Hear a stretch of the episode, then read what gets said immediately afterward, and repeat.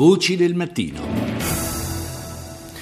Il nostro viaggio fra le notizie internazionali comincia oggi dagli Stati Uniti.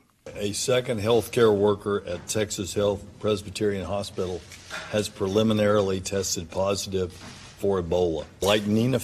È il magistrato della contea Clay Jenkins che conferma il secondo caso di Ebola fra i sanitari che hanno curato il liberiano morto in ospedale a Dallas. Dice che sono 77 i dipendenti della struttura potenzialmente a rischio e afferma che comunque il sistema è pronto ad affrontare l'emergenza.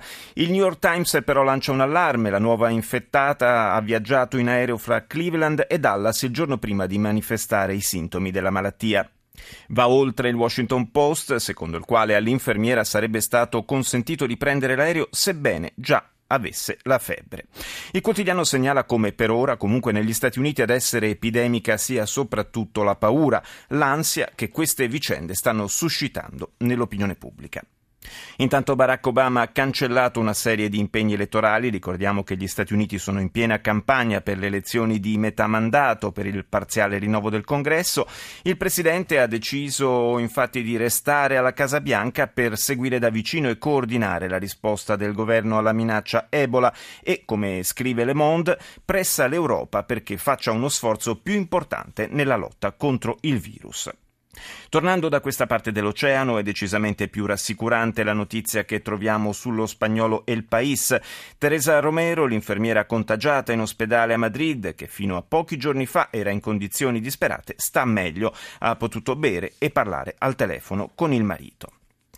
Ancora sulle Monde, un reportage da Suruz, piccolo centro turco a ridosso della frontiera con la Siria, dove sorge una tendopoli che ospita profughi provenienti da Kobane, la città nella quale i combattenti curdi stanno eroicamente resistendo all'offensiva delle milizie dell'ISIS. Ho detto Kobane, non Kobane, come dicevamo fino a qualche giorno fa, perché abbiamo eh, scelto, visto che la città è kurda, abitata da curdi, di adottare appunto la pronuncia kurda al posto di quella turca. Bu saldırılar Kürtler üzerindeki saldırılar diyebilirim ki Gli attacchi dell'ISIS contro i curdi hanno compattato tutti noi, curdi di Siria, Turchia, Iraq e Iran. Ora siamo fianco a fianco, ci sosteniamo gli uni con gli altri. A parlare è Sadie Suer Baran, sindaco curdo della città turca di Diyarbakir.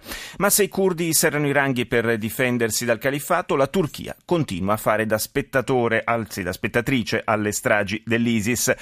Una spettatrice neppure neutrale, visto che ostacola in ogni modo l'afflusso di combattenti e rifornimenti a Kobane. Terörle mücadele kapsamında yürütülen işbirliği dışında İncirlik'le ilgili yeni bir durum yoktur. Bu aşamada il vice premier turco Bülent Arint ha ribadito ieri che ancora non c'è alcun accordo con gli Stati Uniti riguardo alla concessione delle basi aeree e in particolare di quella di Incirlik per i raid anti-ISIS. I colloqui sulle misure da prendere, ha detto, compresa la creazione di una no-fly zone, di una zona cuscinetto, proseguiranno nei prossimi giorni.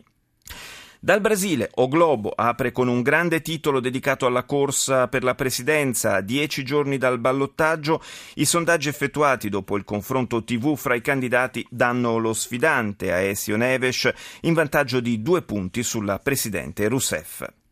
Ci spostiamo nel Regno Unito e sull'Independent troviamo la clamorosa gaffa del ministro del welfare, il conservatore Freud, stesso cognome tra l'altro del padre della psicanalisi, è finito sulla graticola per aver pubblicamente dichiarato che a suo avviso un lavoratore disabile non merita lo stesso salario minimo degli altri lavoratori.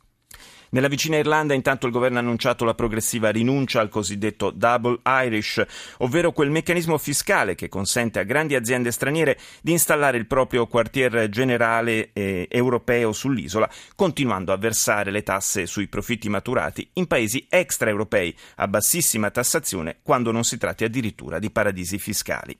Un sistema questo duramente criticato in questi mesi sia dall'Unione Europea sia dalle autorità statunitensi. There's a big advantage, I believe, for Ireland to be the first mover country C'è un grosso vantaggio per l'Irlanda ad essere stata la prima a muoversi su questo terreno. Siamo il primo paese a offrire certezza sul regime fiscale dei prossimi anni, ha detto il ministro delle finanze irlandese Michael Noonan, affermando di non temere contraccolpi sul piano dell'occupazione.